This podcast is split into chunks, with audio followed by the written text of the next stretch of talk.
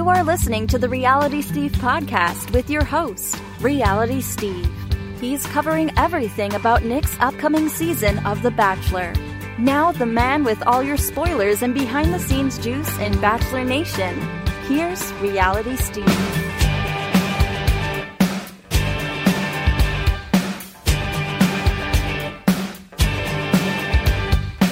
Back at it again. How's it going, everyone?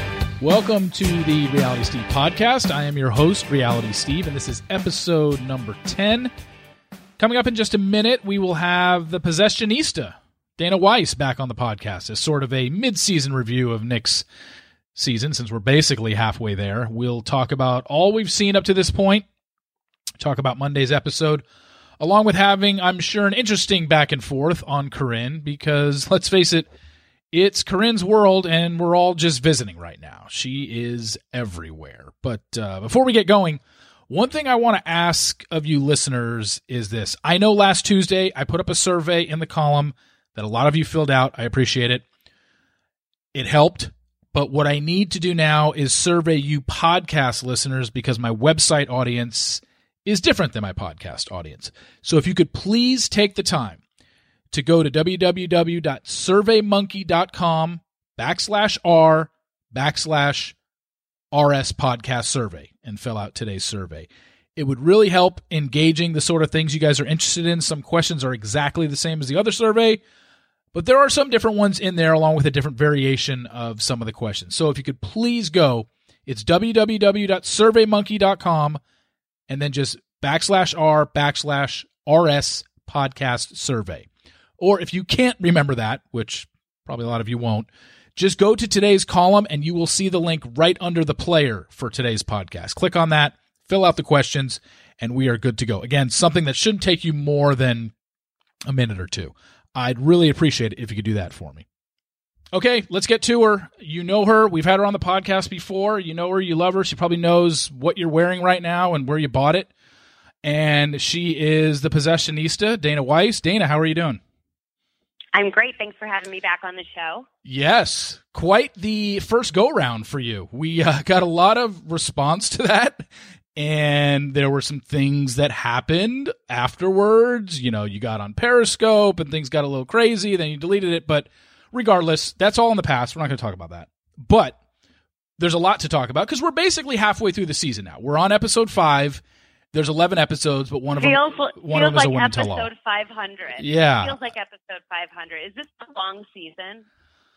Oh gosh. Um I think it it seems longer because it's been the Corinne show for 5 episodes and I you know every season we've got a girl like a Corinne. Obviously there's different levels of villainous whatever you want to call it. But now in, in seeing Corinne and everything that she's done this season, it certainly has taken it to a level that I don't think we've seen. I mean, you compare the villains in the past, the Michelle Moneys, the Olivias, the Kelsey Poes, the Viennas. I, I still don't think they have reached the level that Corinne has this season. And we'll get to her in a second, but short answer, yes or no, do you do you think that?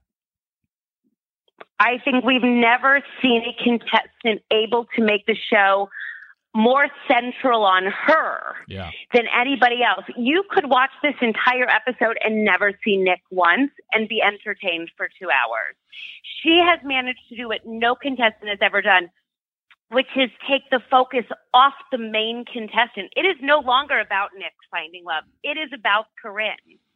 It is. And it's been five episodes of it, and it's been nonstop. Because villains in the past, they'll have an episode here and an episode there where they'll have their beef or whatever, but it still goes back to okay, who's who's Nick on a date with this week?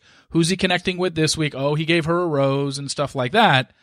Yeah, with Corinne, it is three or four segments every single episode about basically her and Taylor and you know getting into that. But- I would argue, yeah, well, I would argue that this entire episode was just filler Yeah. to get to that To get to the two-on-one. That confrontation, you you could miss the entire first hour and a half, and you would have still known what what happened in that episode.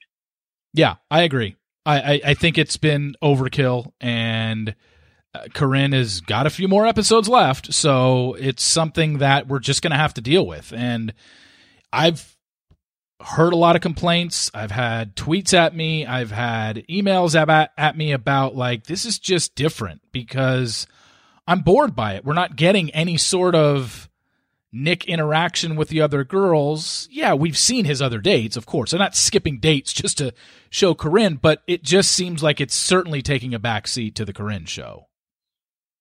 Right. There are these women that you see Nick having a connection with, with Vanessa, with Raven, with Rachel, with Danielle L, with Danielle M. I don't really see those relationships progressing as much as I see Corinne's relationship progressing with all the other contestants. And that's what's really different about this season is we have stopped even pretending this is about finding love. Yeah. And by we, I mean the production. Yeah. Uh, without a doubt. I mean, I've never thought it, it's been about love. It's about, uh, you know, it's a television show they cast for a television show. Right, but the pretense, the yeah, pretense the pretense is that this is about somebody finding love. Yeah. And at this point, they're like, forget it. He's probably never going to find love. Let's focus on the hot blonde with the big mouth. Okay, let's uh, before we get into our our Corinne stuff, and let, let's just start at the beginning of this episode. It actually beginning of the episode was the end of the Wisconsin episode, which was the the Corinne Taylor feud that uh, was a to be continued. But let's get to the first one on one date this past episode, which was his date with Rachel. Rachel. She, she got the first impression rose, then basically disappeared for three episodes, and now she finally gets her one on one date.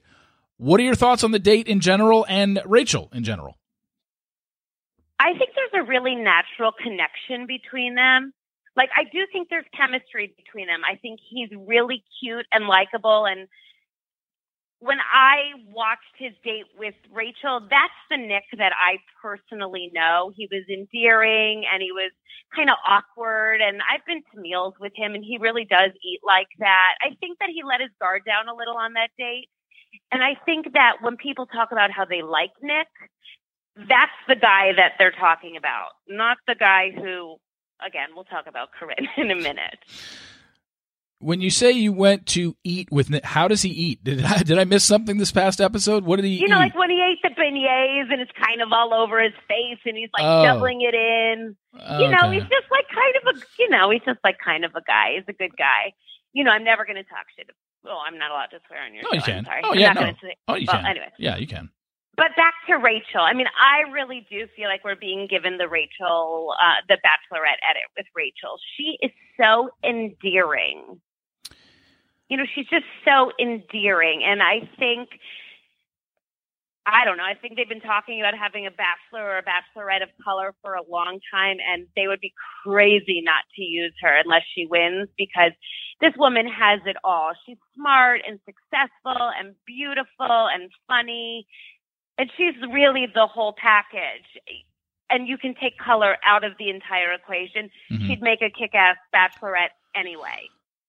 I agree on some of those points. And when I posted the spoilers back in November, um, there was a contingent. Every time I post a spoiler of the winner, there's always a paragraph or two that I dedicate. Okay, so who are we talking about for next Bachelorette? And the things that we know about the Bachelorette, the 12 previous Bachelorettes that we've had, is they've always finished in the top four of the season they finished on and they've always been white and they they so in that aspect she's got one going for her and one going against her so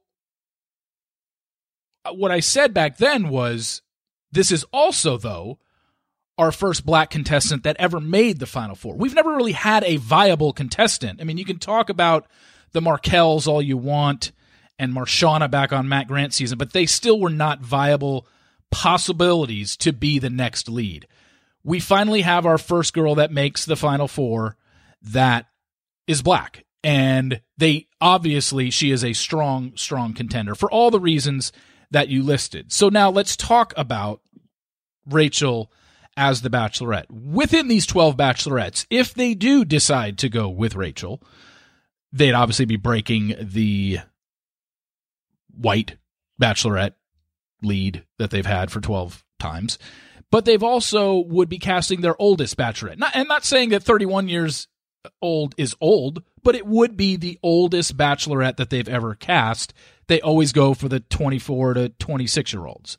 So, do you think that could possibly play a role in her not getting it? I, I mean, it's hard for me, you know, as a modern feminist, to say that age would play a role at all, especially coming off the heels of a 36 year old bachelor. Yeah. You know, for me to turn around and then say, well, no, they're going to cast a 24 year old white girl, just would be so counterintuitive. I mean, it just seems to me like this is the direction the show is going. They're trying to be a little edgy. They're going in a different direction. Casting 24 year olds doesn't usually lead to marriage. 24 year olds, I'm sorry to the, your listeners who are 24, do not have the emotional intelligence, if you will, to be ready for marriage. but I think you have this 31 year old educated, successful woman Mm-hmm. Who's got it literally has got it all except for love. I can't think of a better candidate to kind of prove that your project works, to prove that your show works. Yeah, the resume is there. So I don't think the age, I don't think the age plays into it. No, I I don't really think so. I'm just going off the previous 12 and she would be the oldest. So it not that it means much, And- wait, but let me is. ask you one other question. Yeah. Let me just dig into the reality Steve's archive. Yeah. Because Juan Pablo wasn't in the final four, right? No, I was talking about bachelorettes. The 12 bachelorettes they've had was top 4. All all been But I'm just 4. saying, if they could, if they could dig into the Bachelor and go for somebody who wasn't Final Four, Yeah. there's no, there's no saying for sure that they can't also do that with the Bachelorette, especially if public opinion demands it. I believe till the day I die, which is going to be very soon, because I'm 40 and over the hill. um, I, I will talk about that comment in a minute. I believe that Caila was the bachelorette, and there was such pushback that they switched to JoJo. I think you can make a strong case for that. Sure. Yeah. I mean, we saw photos of Caila shooting her intro video, so she was Right. certainly on so their what radar. I'm saying, right? So what I'm saying is, if you want to see Rachel be the bachelorette, blow up Mike Fleiss' Twitter. yeah, I Action, people. there there's there's certainly a, a case to be made, a strong case to be made for Rachel because she is you know, top 4 this season and they've never had a viable black candidate and they finally have one. It's almost like if they don't cast Rachel, it's like if they don't do it now, they're never going to cast a black person as the lead because here's your girl. Here's the one that fills out all the boxes. Now, with that said, there is one thing that has me a little bit, mm, shall we say, a little bit nervous in that this. She is a career oriented woman. She is successful, attractive woman. However, in her line of work, and I know Andi was a lawyer as well, and Rachel being a lawyer, i i- it's not that. But to be in the position of the lead on the show, especially as a female, the males have to do it too, but you don't really have a problem to to get it out of the males. My issue is do you think because of her profession and the way she has to carry herself, and she doesn't give off the impression right now that she would be someone like Andi who would dump her profession so she could go write books and date in the New York City life and do that. It seems like Rachel would go back to her legal career if she's the bachelorette once it's over. That the fact that she is in that position and that she is a professional woman would cause her to maybe be a little more buttoned up, not as loose. And I'm not saying loose in a physical term. I'm just talking about No, I know what you're saying. You know what I'm Would saying, right? Be too protective of her public, of her public image. yes, be and able to give herself over to the process. and I say that, I- and I say that by let, I, I- let me get this one last thing in, and I say that being we kind of know that if you are the female lead on that show, you have to be willing to loosen up and you know make out with your fair share of guys and kind of like you said, like you said, give into the process. And is is her profession going to possibly get in the way? I never thought that going in with Andi, and she proved it to be right. She had no problem making out with every single guy and was very open about it. I Rachel doesn't strike me as an Andi, and she seems to be a little more. And Maybe we don't know that enough about her yet, but do you think that could play a role in her not getting it? Um, I think it would play less of a role in her not getting it and more in a role of her not taking it. Okay. Because I think what I like so much about Rachel is that she doesn't put it all out there, that she is restrained and she carries herself with a lot of self confidence and class. And I think she has a lot of self worth. She's somebody who appears to sort of value herself. And so she, if she were to go on this show and maybe not make out with every single guy, I don't think it would be because of her career. I think it would be because of who she is as a woman. I actually think that she would, as a successful career woman, probably say, if I do this, I can't go back to my career and weigh that as the decision and maybe ultimately decide, no, I don't want to go on The Bachelorette because I value my career. And she's a father who is a federal judge. I mean, that's not a joke. And and that's another that's another thing that I was going to bring up is the fact that I'm sure her father will have a say in whether or not he. I mean, she, he, she obviously got the go ahead to be on The Bachelor, The Bachelorette, and being the lead and having the sole focus be on you, and definitely having to take a leave of absence for months on work. Eh, that's a different. That's a different animal than what she did on Nick's season. So you know, is that going to play a role? It's almost easy. like we don't know enough well, at this point. Very, no, it's very easy to sort of disappear in a crowd of 30 women also, mm-hmm. you know, to kind of pull back. And after going through the process, she may say, okay, I can't hide the second time around. I think that will probably all go into her decision making. But to your point, I don't think we know that much about her. Yeah. And I think that's really true about pretty much all the women except for Corinne. I mean, I think you'd be really hard pressed to tell me anything. Well, not you personally, because I know you get all the scoop, but I'd be really hard pressed to tell you anything other than the women, what their job is, where they're from, and that's about it. And that's what I'm getting from their Chiron. I just haven't really gotten a chance to, you know, quote unquote, know these women mm-hmm. because we've been so distracted by the one storyline. Yeah, and I think that when it comes down to Rachel, uh, the bottom line is we're about a month away from them really figuring out what they're where, the direction they're going to go for Bachelorette, and I guess we just don't know. We don't know if Rachel even wants to do it. We really don't. And right, something tells me if Rachel decides to turn this down and doesn't do it, and like they want her to do it, and she says no, it will be career it'll be a career based choice. I'm, I'm, I'm sure, and that's the reason why. I don't think it. Ha- I don't know if it would have anything to do with well the guys, and I don't know if I can find love on this show because they'll convince her that she can. So my guess is that if she di- does decide to turn this down, and it because it's offered to her, that it will be because she just doesn't want this to define her, and she'd much rather right. just continue with her legal career. So. Uh, let's get and on. Let to, me tell you, go ahead. she'll be fine either way. Yeah, exactly let's move on to the group date. Uh, the haunted house. To steal a phrase from the kids today, I, I literally can't even. It was just so dumb, so dumb to me. It was just so overproduced, wasn't exactly. it? I mean, yeah. I think that first of all, let's call a spade a spade. That wasn't a haunted house. No. It was a former plantation. It was a plantation. So to bring these women in and put a bunch of like practical jokes into an old plantation without kind of talking about the storied history, I think was really like sort of a disrespect to you know, the history of what really went down there. I mean, that was a house that once owned slaves. So putting like little rocking chairs and I don't know. Dolls. The whole date, the whole date sat really wrong with me from beginning to end.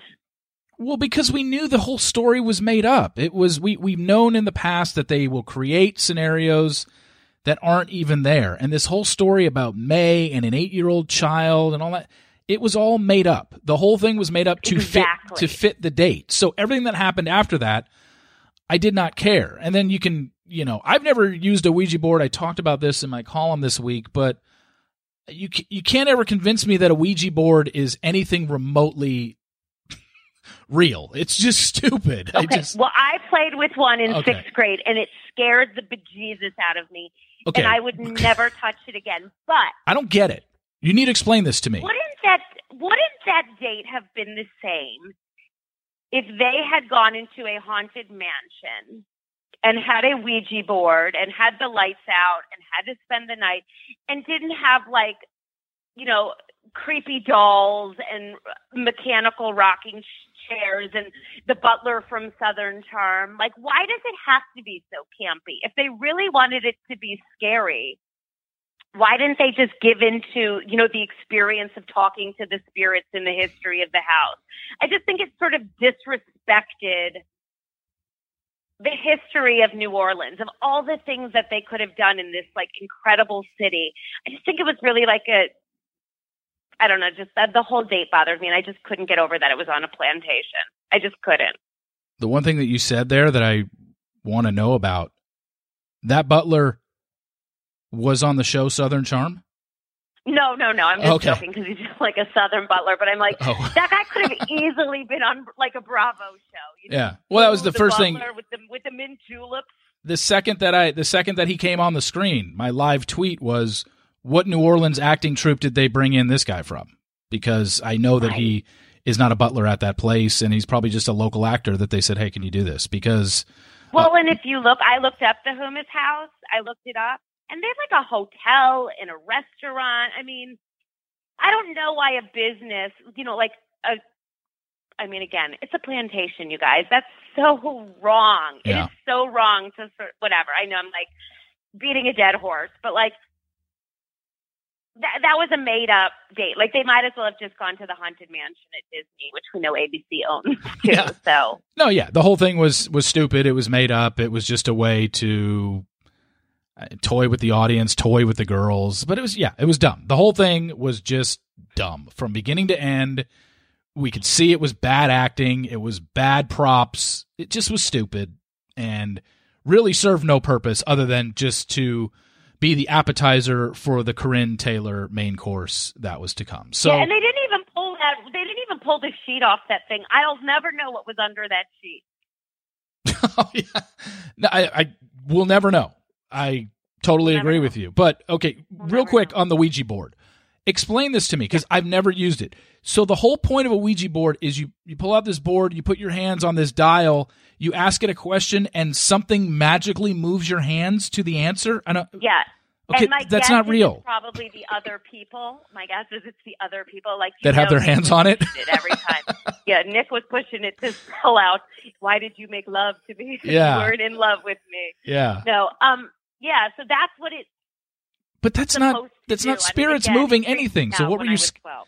Okay, so I guess if you're 12 and you, don't really get okay, but yeah, these are grown women. We obviously know that spirits aren't moving your hands on a board. It's just that's why all that stuff. It was just so dumb. But let's let's let's just move on to Corinne and the Taylor thing. Um, wh- where did you come out on their argument back at the beginning of the episode where they were still in Wisconsin and Taylor comes to her and tells her she's emotionally was emotionally unintelligent or you're lacking She emotional she doesn't intelligence. have emotion. She has no emotional intelligence. no emotional intelligence. And okay. by the way, Google it because I don't even think emotional intelligence means what Taylor thinks it means. Like, I think Taylor's just like trying to say, like, she's emotionally not ready for a relationship. Like, she's Mhm. not smart enough to like carry herself in a relationship. Like, either she's too self centered or she's too immature. She wasn't calling her stupid, but she was just basically saying, like, you're in a relationship you're not grown up you're not grown up enough and it's i do think it's kind of funny when you consider that taylor's actually younger than corinne Yeah. it would be like my nine year old telling my 12 year old to grow up And when I'm looking at this, you know, we got to remember that Corinne made it a point at that after party to specifically say she wanted people to say things to her face. So that's mm-hmm. exactly what Taylor did. And when you're probably drinking, probably a little tipsy, and someone comes to you and essentially confronts you, you're just Taylor was never going to win that argument no matter what she did. She was in a lose lose situation because she was dealing with somebody that, even though she had just said, say it to my face, and Taylor decides, okay, I'm going to say it to her face, even though Corinne was the one that got Taylor and brought her outside. She still said it to her face, and Corinne didn't like it and took it down from there. I just didn't think it was So a win-win my- from Taylor at all. She was going to lose that Here's whole my thing. theory. I think Taylor was the fall guy from the beginning. Taylor was just a prop in the Corinne show, and she just happened to get to be the easiest tool to kind of manipulate. hmm Because if, if you're watching, I haven't actually seen any other contestants really have a problem with Corinne.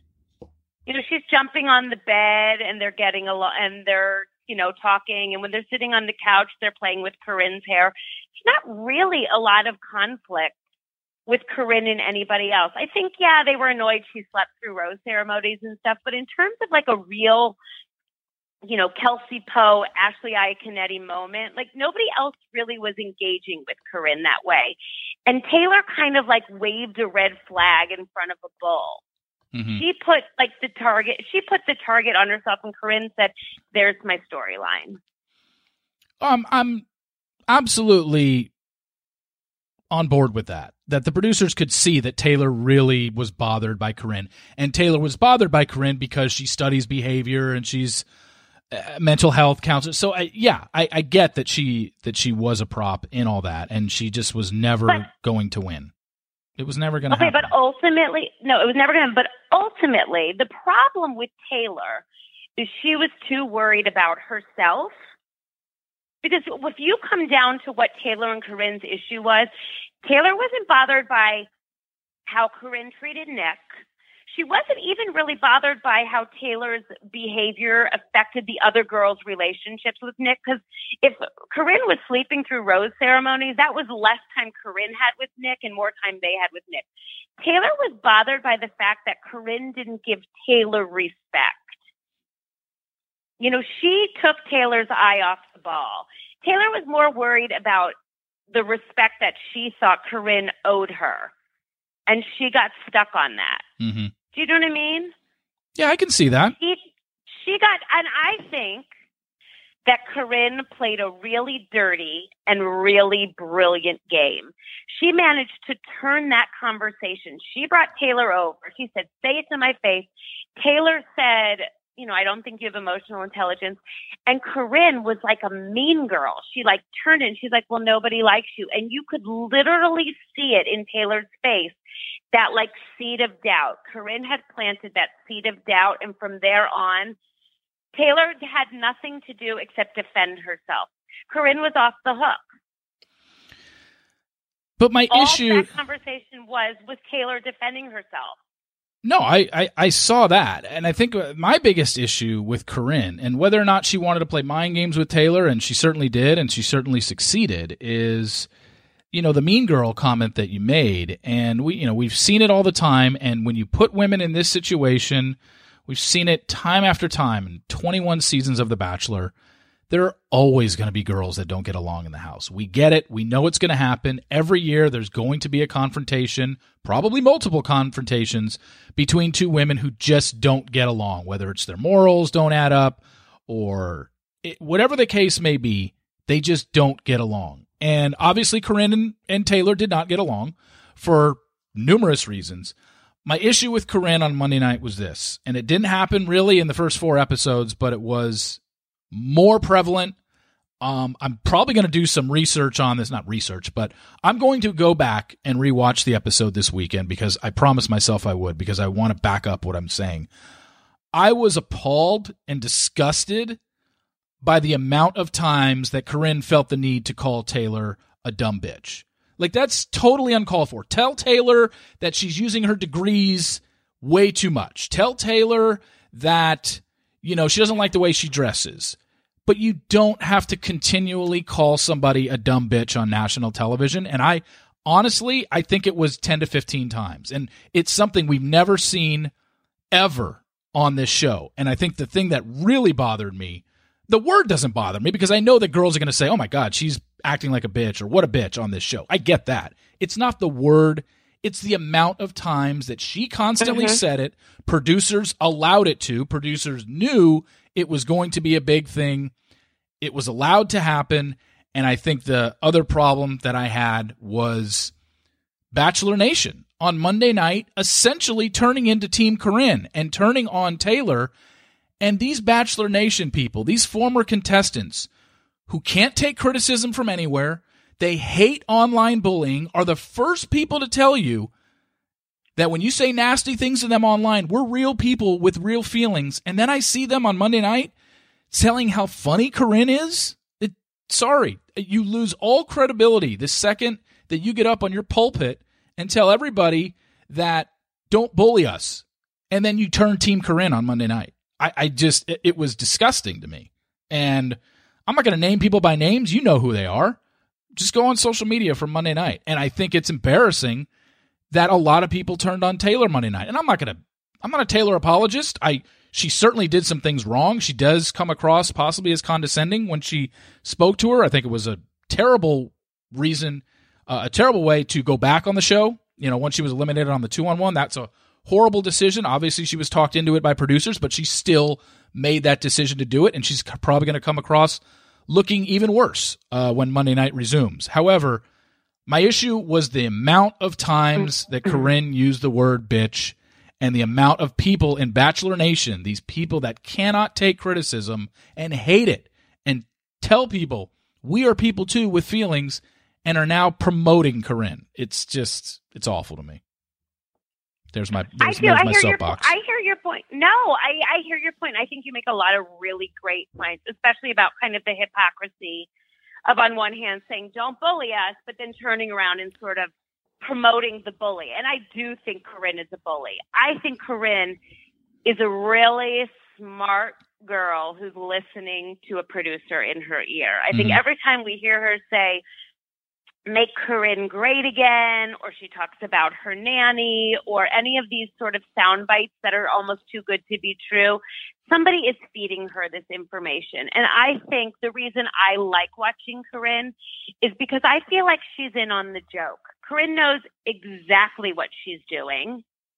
I think it's why Corinne is going to stick around for as long as she is because I don't think there's really a lot of chemistry between her and Nick. oh, straight physical. It's but obvious. I think, yeah, I don't even know so much if it's physical anymore, to be honest. As I've watched week after week, I've really seen it kind of diminish. We saw the way he reacted to her in the pool and with the whipped cream. I mean, there's never been a moment where I thought, oh man, Nick looks like he just wants to like tear off her clothes. And I could be wrong, but I see him much more attracted to Rachel and Vanessa and Danielle L hmm than Corinne. And here's the part where you have to start to wonder how many people on this show know what makes good TV. I think Corinne is in on the joke. You I- know, and in some ways she's playing the patsy.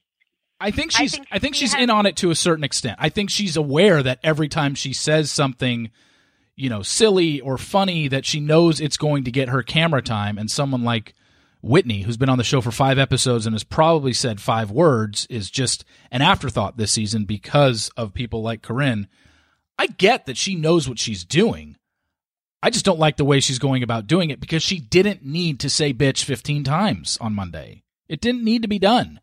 And she said it, they allowed it, just like, you know, the, the, the, no, I know the you're whip. saying, but can I ask you a question? Yeah. When you have internet trolls Mhm. say something like really mean to you, like what is the meanest thing like an internet troll says to you?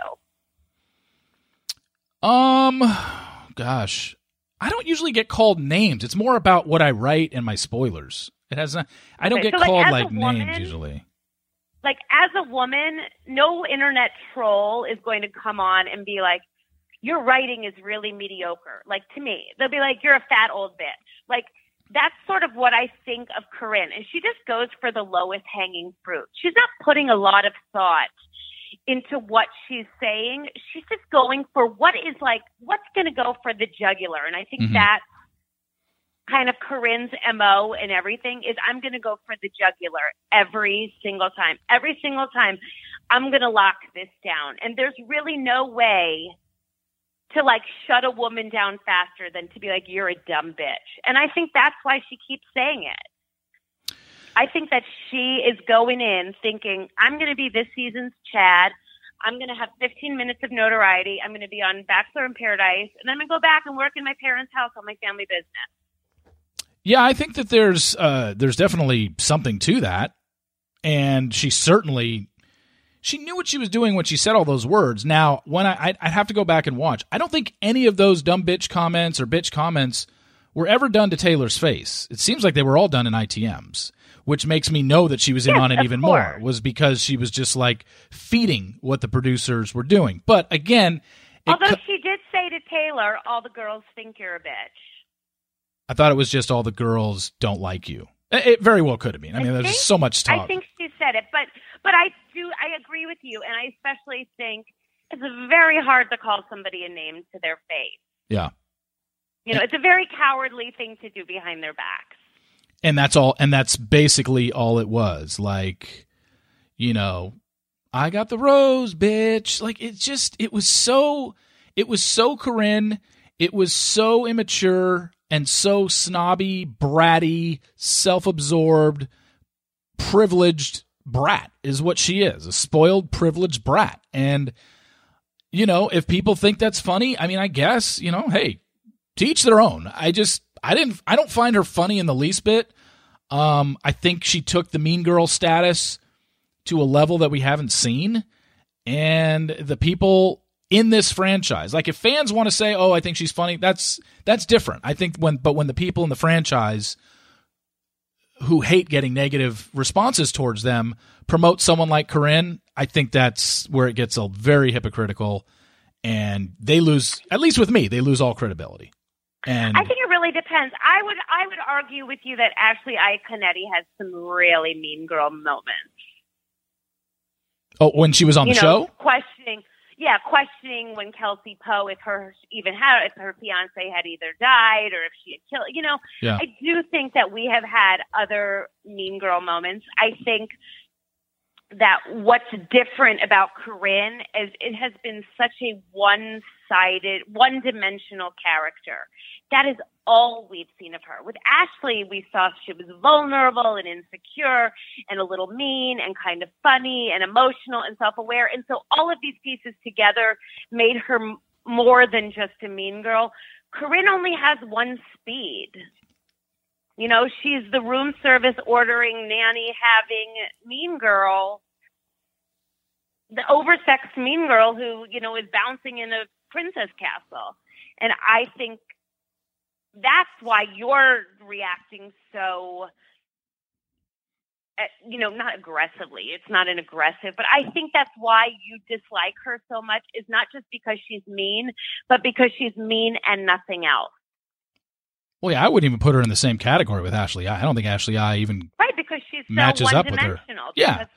it's just it's just But so I immature. I, I you know it could be the age thing. It could be just i'm a 41 year old guy and i don't have time for 25 year old blonde privileged spoiled brats. I just would never have any interest in ever talking to this woman getting to know her i don't even care what her storyline is the rest of the season. She's never going to apologize. The women tell all is all going to be about her.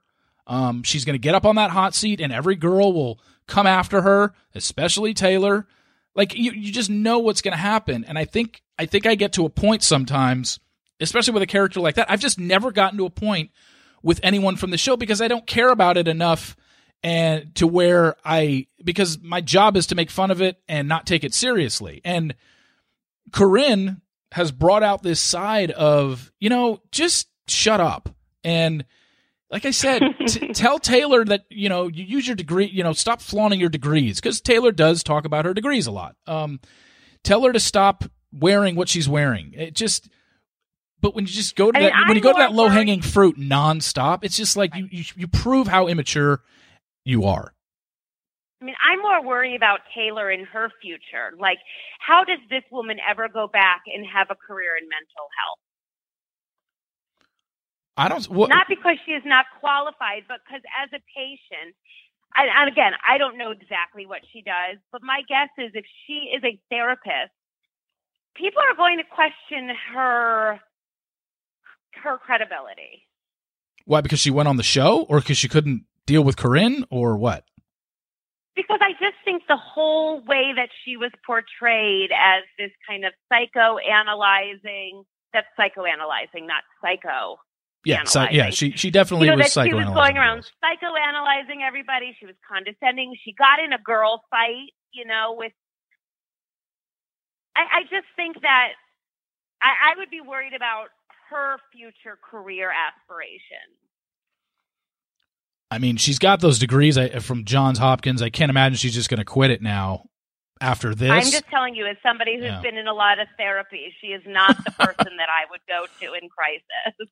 Yeah, I, I think that I think that what's interesting is obviously we haven't heard from Taylor. I mean, I, I haven't been on her social media, so I don't know what she has said publicly about this. But I'm telling you, Taylor's a what 23, 24 year old girl that if I'm her and I'm I'm speaking as me trying to be her, putting myself in a 23 year old girl's shoes who went through this experience and just saw that play out on TV if I'm Taylor on Monday night, I'm probably crying in a ball because I think Me that too. I think that she is. I'd be surprised if Taylor wasn't severely, severely affected by what she saw on Monday night, because uh, not and not just because of what Corinne was saying on TV, but the national reaction to her and now what people well, think of her. That's what. I'm saying. And that's, that's what I'm just- saying. I worry about her career because what do people at home think of her? And also, honestly, to relive it, like sort of the injustice of Corinne getting the rose. I mean, Corinne flat out lied. There were a lot of things that Taylor could have done differently, but she never called Corinne stupid. And Corinne kind of like stuck by this story. yeah, You No, know, oh, it was it was a mind it was a mind f. You know, Well, and Nick said to her at one point, or she said, you know, he called me, she called me stupid. And Nick said, how does that make you feel? And she said, I felt bullied. I mean, this is the same woman who said the week before, I'm not here to make friends and you just got to do you. Yeah. Like, he wasn't bullied. I mean, and that sort of Yeah. why I think that Corinne is playing into this character and, and, and doing what she needs to do for her storyline. Yeah, it's almost like the only thing that I could hear Corinne say in an interview that would make me go, okay, great. It's exactly what I wanted to hear. Is her just to come out, whether it's at the Women Tell All or post show, and we all know she's going to be on Paradise.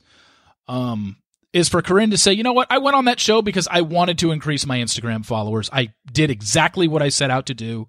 I had no interest in ever falling in love on this show. I wanted to be that character. I wanted to be that villain that people talked about. But she'll never admit that. But I know that's what she did. And yeah, when, you say she played into the character, that's exactly what she did. But when you say you like when people own up to it, I'd like her to own up to that. She never will. But that's the only answer that I could get in my eyes that I could be like, okay, I'm fine with Corinne now. But she'll never admit that because then she's admitting basically that she was a phony on TV. And I don't think it's coming. I don't think she's going to apologize to Taylor at the Women Tell All. And I think she should, but she won't. And if she did, I don't even know if I'd believe it because I would almost feel like she's doing it because she feels like she has to, not because she actually believes that she did anything wrong. I don't think Corinne believes that she's doing anything wrong. She's playing a silly, Well, I blonde, think dumb character. right. Yeah. I think you're right. I do not think she thinks that she did anything wrong. Yeah, I do and that's think what she sucks. believes her own. I think she believes her own narrative, and I believe that she's getting caught up in it. I think Oh, that sure. she is getting. She got caught up in it. She knew she was going to play this sort of like aggressive. I'm not here for the right, wrong. Re- I'm not here to make friends. You know, whatever that character or that stereotype is. And I think she got caught up in it. And I think the more they pushed her, the more aggressive she got. And also, I think she's drunk all the time. I mean, I Mhm. really think she is consuming a lot of alcohol. Like, you know, they're always Oh, sure. her with champagne and she slurs and slurs. And so I think that that also makes you really susceptible to bad decisions and kind of letting your worst self out. I think there's all of that. And I, you know, the producers play obviously a huge role in this show. We know this. And the fact that they are, and they did, I shouldn't say are because the show was filmed from September to November, but they did bend over backwards for Corinne. Like she was obviously allowed to do things that just don't, that aren't allowed on this show. She slept through cocktail parties. They don't allow you to do Yes, that. but- she has to be allowed to do that. But did they bend over backwards or for Corinne, or did they bend over backwards for the drama, for the reaction? Because they Well, both. knew how angry the other. I I would disagree. I think that they did it because they knew how angry it would make the other people. Oh no, exactly. I don't They certainly did it because they knew it would piss the other girls off. But to do that, they had to Did you allow read- Corinne to do it. like when, Did you read that article about Sharleen or Sharleen's article where she wrote about that about how there's just like a certain level of respect and when when she slept through the those um cocktail parties and all the other girls had to stay awake for hours and hours how it's just like such a Yeah. disrespect to those other women. I mean Sharleen's columns are always so very well thought out. Yeah, they're she has great. so well thought out, and so like the, she has that behind the scenes knowledge that you just can't really get anywhere else. And I think that that is really what Corinne kind of played into, because except for the Taylor stuff, I haven't really seen her be rude or mean. I should say I haven't seen her be mean to other people. It's just a total lack of respect for anybody else. But they allowed it. They didn't. She was given a bounce house. Nobody else got to use the bounce house. She was given a whipped cream bottle. It. Of course, but but I don't know how the show works. If you ask for props, other people get props. Oh yeah, no, other people know, do get props, So but so I just wonder if Vanessa had said, "Hey guys, can I get a bounce house?" Maybe they would have given it to her, but it's not in. It's not who Vanessa is. It's not who Rachel it is. It's not who Alexis is. I mean, they let Alexis wear a, do- a shark suit and jump in the pool, so it's not like they're not going to let you rock the boat. I think they just knew they had a good thing, and she played right into their hands. And that's not to suggest that anyone should feel sorry for Corinne. oh no, of I course just not. think that she was a very malleable contestant. Yeah, she was a producer puppet essentially. Like she whatever she did or they suggested was all yeah, it was all part of a storyline. And this was all part of gosh, can you imagine if we let her sleep through the cocktail party because they have to allow that to happen. I'm sure plenty of women in the past have wanted to sleep through it. But they allowed and it. they would say, "Can you imagine? We've never done that before. Let's let her sleep through and see what happens."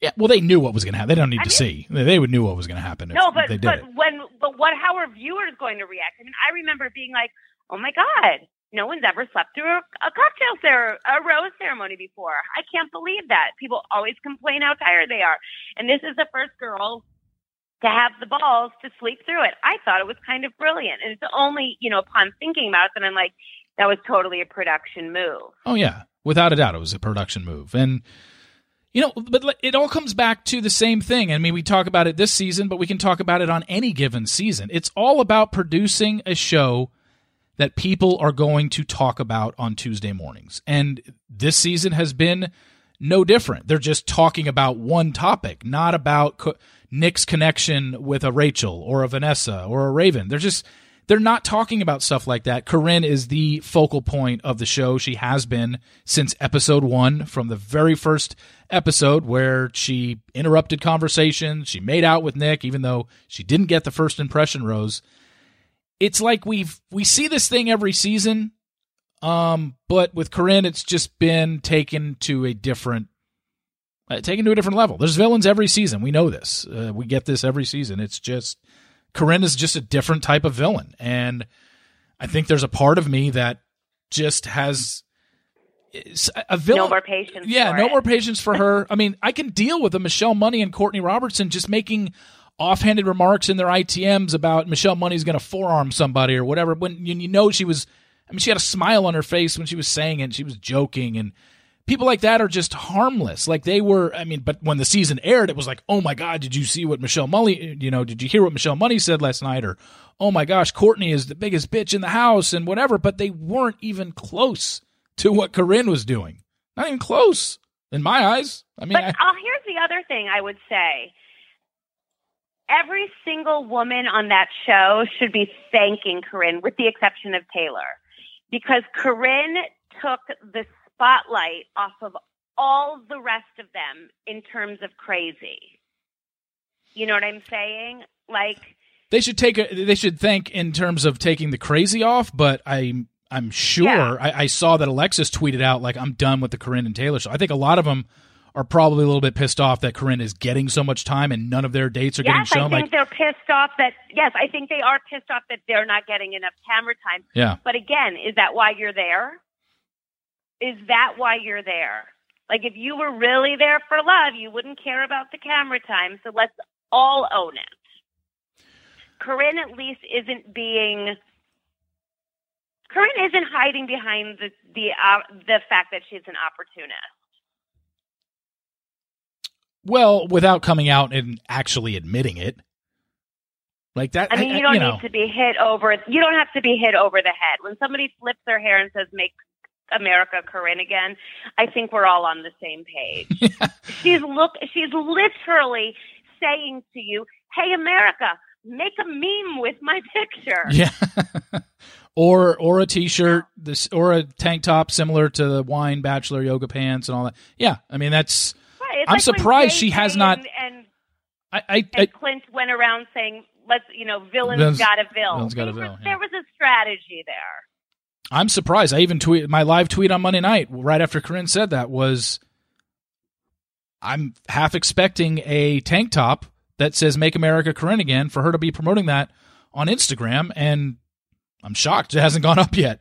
Uh, I fully it to actually, because she did the corn one. She did the corn one last week. Yeah. So Listen, I mean, we're still talking about her. Yeah, here we here we are, fifty minutes into the podcast, and uh, we're still talking about Corinne for the last probably thirty minutes of it. So yeah, I mean it's it is what it is. Uh, you know, I know this show is entertainment. I never take it seriously. I think that's why um, it's just been my stance forever to just make fun of it and be silly because there's no reason to take this show seriously. I just felt like this past Monday a line was crossed that we hadn't seen, and it, you know, it definitely got into into bullying territory, into a bullying territory that we hadn't seen yet, and it was just so funny for her to say, "I felt bullied when Taylor said that." It's just like, really, Corinne, you did not. You know, it's just. I don't know what to do at this point. I'm tired of her, but I know she's not going away for another few episodes, so it's like we're stuck with it. And One of the one of the problems that I see is that there's no front runner. In the past, we've had one girl who's sort of been such a front runner that there's jealousy and competition and kind of insecurity. mhm. And right now, it seems like, with the exception of Corinne and Taylor's stuff, the girls all seem to genuinely like each other. At least that's what we're being shown. I know that you said there's another conflict in the house, yeah, but they haven't shown that at all. Yeah. No, they haven't. And And there's so- there's a conflict coming up that doesn't involve Corinne, but based on the fact that they cut it out of the Wisconsin episode, I don't think we're going to get it when they get to the Bahamas either. So guess they're hmm. going to focus on Corinne because in the Bahamas is when Corinne is the one that, you know, goes to we saw it in the season preview. She says, "I'm going to go to Nick's room and have sex with him right now." So obviously I mean, they're going to focus on that. The oldest, isn't that the oldest trick in the book? Though, Yeah. like we've seen that so many times that you have to know at this point.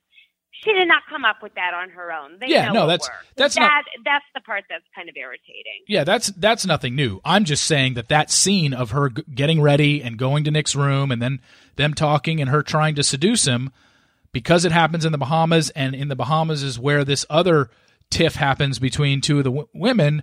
I'm wondering if now that's going to get thrown on the back burner because they're going to focus on Corinne going to his room in the Bahamas. So that's what I'm curious to see happens. And considering this tiff was never brought up in Wisconsin and it did happen, it makes me think that we're not going to get that in in the Bahamas, which again just sucks. I mean, it's great for me because I'm telling point- people that I'm telling people Right. stuff that doesn't end up getting shown, and uh, it, it's great for me. And to my but point, would like those women in that other right, but those women in that other tip should be thankful Yeah. to Corinne for the distraction because were it not for Corinne, those two women would look not squeaky clean either. Yeah. Would you agree with that?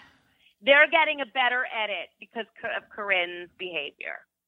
Yeah, they're And I think and I think that's part of the master plan because they're protecting those other women. Um, yeah, I, I would say so. Certainly, um, considering one of them is, you know, the girl. So Yeah. it's just, it's just Yeah. weird. It's just, it, it, it, it kind of reminds me of Juan Pablo's season because Nikki was one of the biggest bitches in the house and we saw none of it. And Mhm. I'm kind of seeing the same thing now. And I'm not saying that this girl this season is on the par of Nikki because no, I have not heard that at all. But, Right, but she there was certainly was. conflict with her. There was certainly conflict that was brought up. her out to be squeaky. They have made her out to be squeaky clean. Yeah, and and you know, look, this podcast has been going on ten episodes now. Uh, it's it's labeled with spoilers on it every single time. So we're, we're talking about Vanessa here. So I'm not gonna. Right. not gonna exactly. hold it back, And I so- know this because I read your blog. What made I you wait? What made you give in this season? You always say that you don't give in until the end of the season. What happened? because when I knew I was going to talk to you about it up till now, I wanted to be Oh, okay. informed. I mean, I wanted to be Cool. able to have the conversation with you, and so I did. I read your spoilers, and I was surprised because I still think Raven is going to win it. And I've said this on Periscope. I am sort of hoping. Don't be mad at me. Um, I'm hoping that you got bad information and Nah. that we're all going to be surprised because I like a surprise. Yeah, I no, like a I surprise, mean, not because I want you to look bad, because I like a surprise. yeah. I mean, if you And if you love surprises, that Raven, I think Raven would be a good match for him. if you love surprises, then absolutely you could think that. Um, r- obviously, there's really no way I can. make it true. yeah yeah exactly won't make it true but uh, obviously there's no way i can i can prove anything um but um just know if you knew What you knew, what then i knew that you you wouldn't you wouldn't be thinking that there's a possible surprise at the end. Yeah. That's it's the best way i can put it. And it you know whatever it sounds like patting myself on the back. I, I don't know what, any other way to explain it other than if people knew what i knew Well, you have way right. You have then way more you wouldn't say that. I. yeah but Right. what sometimes when I say that though, it turns into yeah, but you said that about Desiree's season, or yeah, you said that about Allie's season. It's like really, we're gonna go back four or five years every time I, you know, I have a spoiler. It's Well, just this like time it's different. yeah, I could say that, but then they're gonna say, but you said last time it's different, and you got that wrong. So you, you kind of never win uh, sometimes, but um, I know this season is right. I'm not even worried. I'm already focused on uh, bachelorette candidates that were in LA this past weekend for final casting weekend. So yeah. Oh, come on. Yeah, Come on. so So, give, can, can we have some scoop or not yet? Um, no, I don't give out names this early, but I, I definitely know a few of the guys How about when there. we're done? How about when we're done recording? When we're done recording, will you tell me? Off, Yeah, uh, uh, We're like besties Yeah, now. we're BFFs. Oh, by the way, we still have to. You already did the rapid ten the first time. I did a rapid five this time, just because we don't need to do Okay. ten more questions, and these are really simple. Taken, that what? I've taken plenty of time from your podcast. Like, they're probably like, oh, every time possession, possessionista's on, she talks forever. No, I'd much rather have a longer talk and more of a conversation than someone who gives two and three sentence answers. Like we had Nick Peterson on, and we had Kacie Boguskie on. Now Casey Gaston. Um, we've had you on. Uh, I mean, it's it's the the guests have been great. I mean, I've not had any issues with any of the guests. Um, So it's been fun. Wait, can I say one thing to your readers though? sure. and I do not mean to be like a delicate little snowflake here. One of your readers left a comment that said possession needs to watch needs to watch it with her 40 year old mom comments. That's who the Bachelor audience is. And I think that they thought I was like being like snarky about like 40 year old moms. And I just wanted to say for the record that I actually am literally 40 years old and a mom. Yeah. So I just didn't want you to be offended. Like if you're a 23 year old millennial, you should be offended by all the things that I say about you. But if you're a 40 year old mom, I think it's like you're cool. We're great. it's coming from the same perspective as me. But like your 23 year old millennial readers should definitely be offended because I am judging them. All right. There you go, 23 year old millennials. Go hate on t- Possessionista. Have at it. Her Twitter account Have is at at Possessionista, and you can you can at her and just rip her to shreds. Um, Have at it. Right, I've already told you, call me a fat bitch. That's yeah, exactly. you need to Forget. do. Yeah, exactly. Um, all right, rapid five. Question number one Valentine's Day is coming up. Best thing your husband ever did for you on Valentine's Day and vice versa. We're so not romantic. I guess like just we're just not. We are not a romantic couple. I'm sorry. We've been together for like 20 years. Um, how many how many years have you been married? We've been married. Uh, this will be, um, oh God, I have to do the math. 14 years this year. It will be my 14th anniversary. So oh. we've been together 17 years. Okay, so we met in 2000. So go back to pre-marriage when he was actually courting you and tried tried to do th- had to do things to try and impress you. He must have done something on Valentine's Day back then before he already had you and the ring around your finger and he didn't have to do anything anymore. Did he do anything uh, back then? God, you're be like, why did you marry him? I don't know. Like, we used to like go to dinner. Like we used to like go to dinner. I don't know. We were like poor, hungry. He was in law school. He probably took me out to like a nice dinner. Okay. I think one year he bought me like this little ring I liked or something, but we're just not big like presents givers. Like okay. if I want something, I just go out and buy it. The nicest thing I probably ever did was, you know, not divorce him. I'm just kidding. I love my husband. totally kidding. Um. All right, question two. I thought you were going to ask me about candy so we could fight about Swedish fish again. Oh gosh, I, I still would. Yeah, no. Um, on the on the same line, this is like question one A because it's still Valentine's Day okay. related since it's coming up. Any interest in the Fifty Shades new movie? No, no, and I didn't see the first movie either. I oh, read didn't? the book. You know, I read the books uh huh. What did you think of them? No, I'm. I never read them. I thought the books were super hot. I mean, they really, really were terribly. They were so badly written, but that stuff is like mommy porn. Yeah, no, it certainly is, but I don't get it. Thing. So how is it terribly written? For Valentine's Day was read that book. That's what I heard. I heard the books aren't well written, but they're hot. Like I don't get how is it if it's terribly written, how is it still hot? Because it's like such a basic story, but it's so it's so descriptive and I feel like men and women are really different. This is a huge generalization, but I think men are much more of course visual. Of course. And That's women not, yeah. and like women do more in their imagination. So reading those words and sort of envisioning it happening is so much hotter than okay. watching it happen. Okay. I'll admit, I haven't read the books, but I saw the first movie and I didn't get it. Not that I didn't I get the, not that book. I didn't get the plot. I just to me, I guess maybe because that's not my sex life. I'm not into S and M stuff, so. Nor am I. Nor so I just I. so that's where so I. Yeah, I, I mean, this could be a whole other discussion. Forget it. Let's go on. Question number two. What is your simple question? What's your proudest accomplishment? Well, I'm supposed to say my children, right? No, I don't. I, I, don't want you to say your children. Starting, That's no, too easy. I would probably say starting Possessionista. That I created this business from nothing and am able to contribute to my family and do something that I really have fun. You know, but I'm able to contribute financially, which is really cool. No, it is. I mean, my proudest accomplishment would probably so, be this, what I've done. Yeah. So for sure, because it's something that we did on our own. Nobody did this for us. Yeah. Um, question number three: Is there one date in the 33 seasons of this show that has stuck out to you the most in terms of something you'd absolutely want to do one day?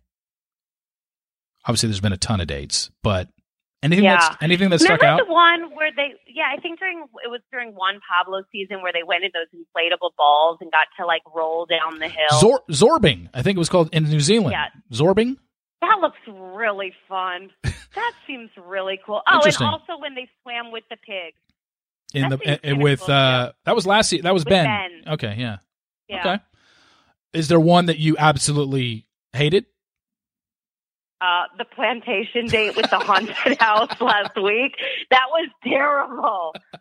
Yeah, I mean, and like any of the dates where they like beat the crap out of each other, like, like all of was it Ben's season? No, who was maybe it was all Kaitlyn's season. Like they were all just like let's beat the crap out of each other. I just wasn't into that. Yeah, they had a boxing date, then they had a sumo wrestling yeah. date. Yeah, okay.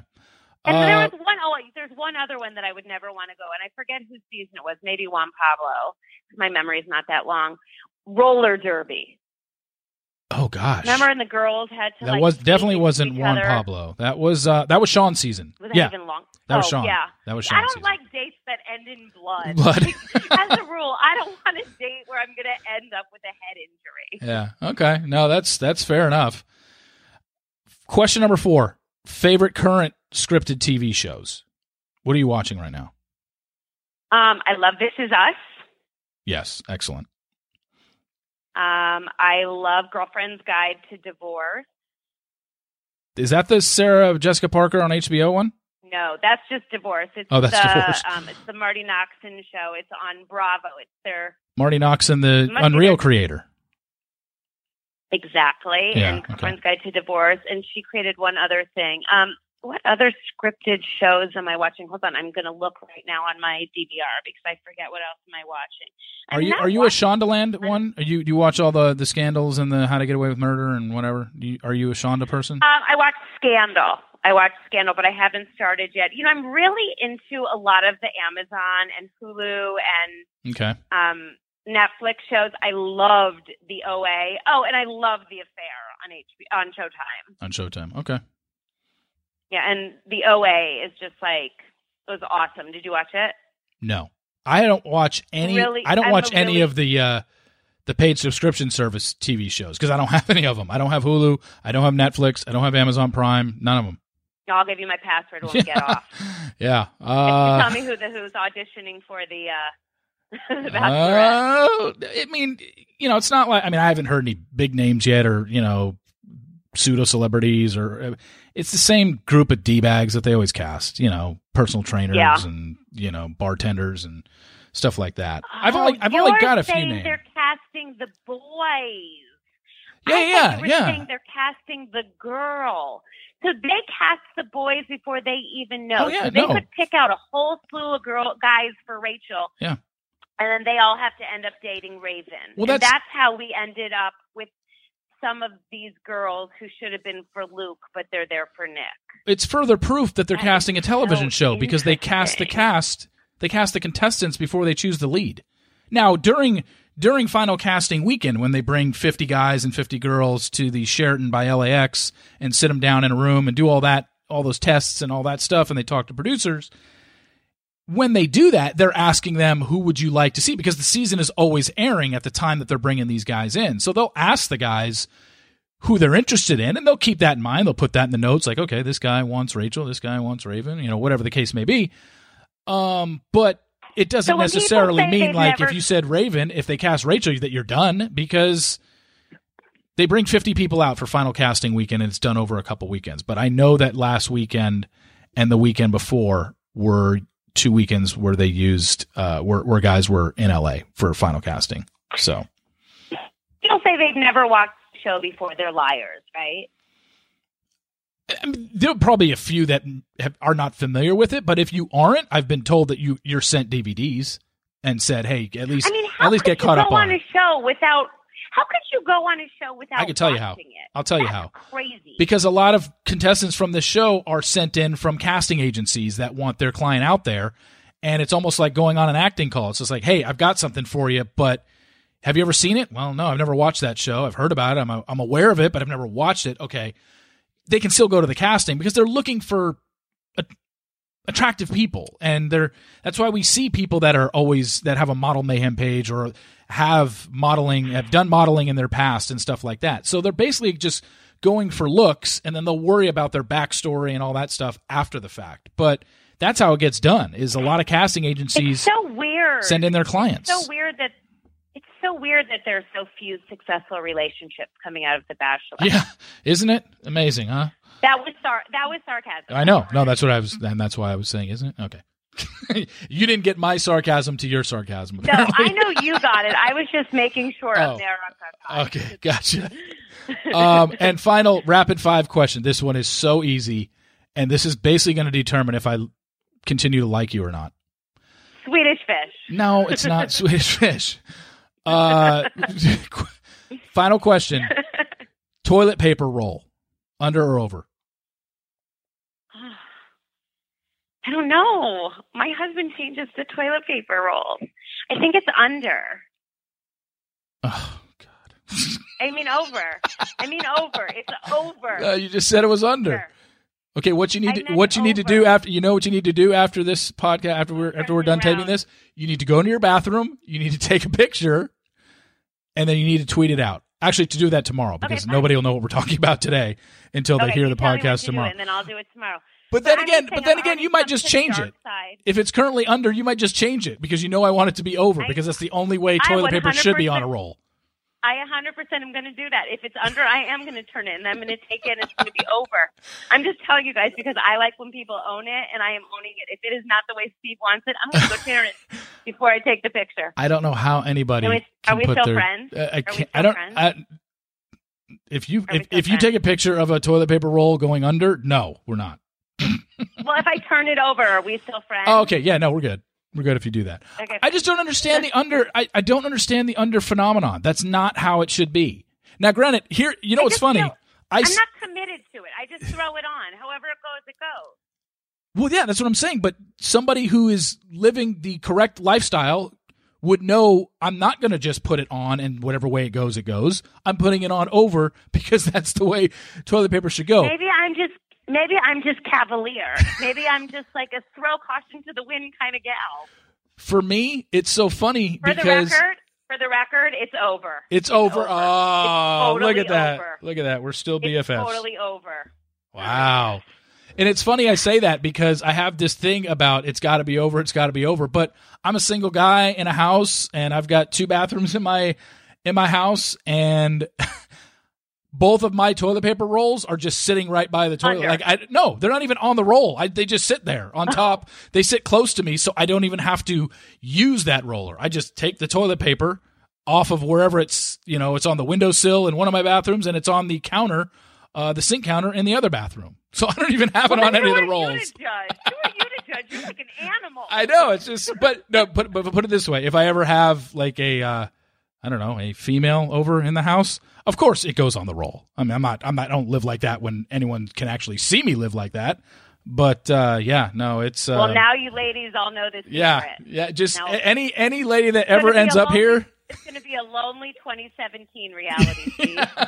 any lady that ever ends up here when you go and use the guest bathroom and you see it nicely on the roll i'll even make the, i'll even make the uh, the triangle like they do at the hotels and you'll just know that i did that probably five minutes before you arrived the thought that counts. it is so dana thank you very much again for coming on we'll probably do an end of the season uh podcast So you can say I told you so. so yeah, well, I mean, I can tell you that now, but of course they can't be proven. but yeah, no, they're uh, we'll we'll have you on at the end of the season because I know people uh, like having you on. I'm sure there'll be something at the end of the season that we'll completely disagree on again. So that'll be the best part about having you on. And then you can tell everybody I bullied you.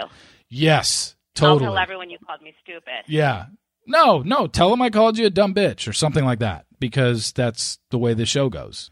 But yeah, thank you for coming on again. We we will uh, we will definitely do one at the uh, at the end of the season, and by then I might even have some of the guys for uh, the next Bachelorette season. So because we're I'm assuming we're going to get our Bachelorette announcement on the the night of Nick's finale and the after the final rose. So Oh, Yeah. so that's when we usually get it, and because they first start filming Wait, that have week. they filmed?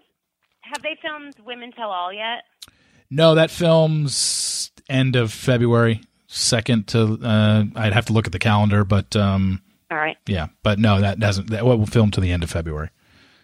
Because Cool, Nick's cool, Nick's finale is um, March.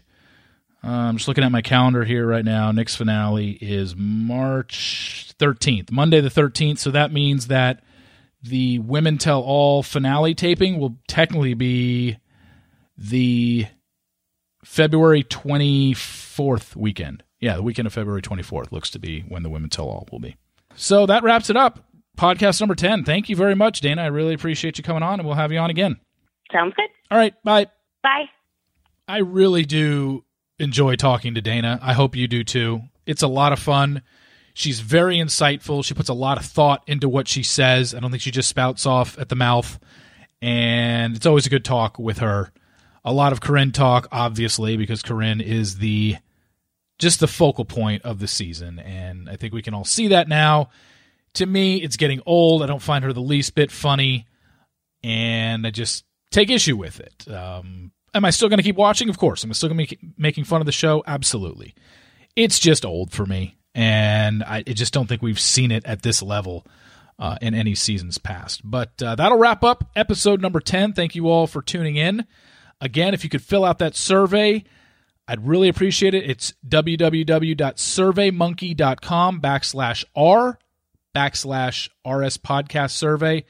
If you can't remember that, just go to today's column, which is February 2nd, and there will be a link right under the player for today's podcast. Click on that link, fill out the survey. It's not going to take you more than a minute or two. And if you are listening in iTunes, if you could subscribe and rate and review the show, that would be great as well. So, thanks again for tuning in. I appreciate it. We will be back same time, same place next Thursday with podcast number 11. Talk to you then. See you.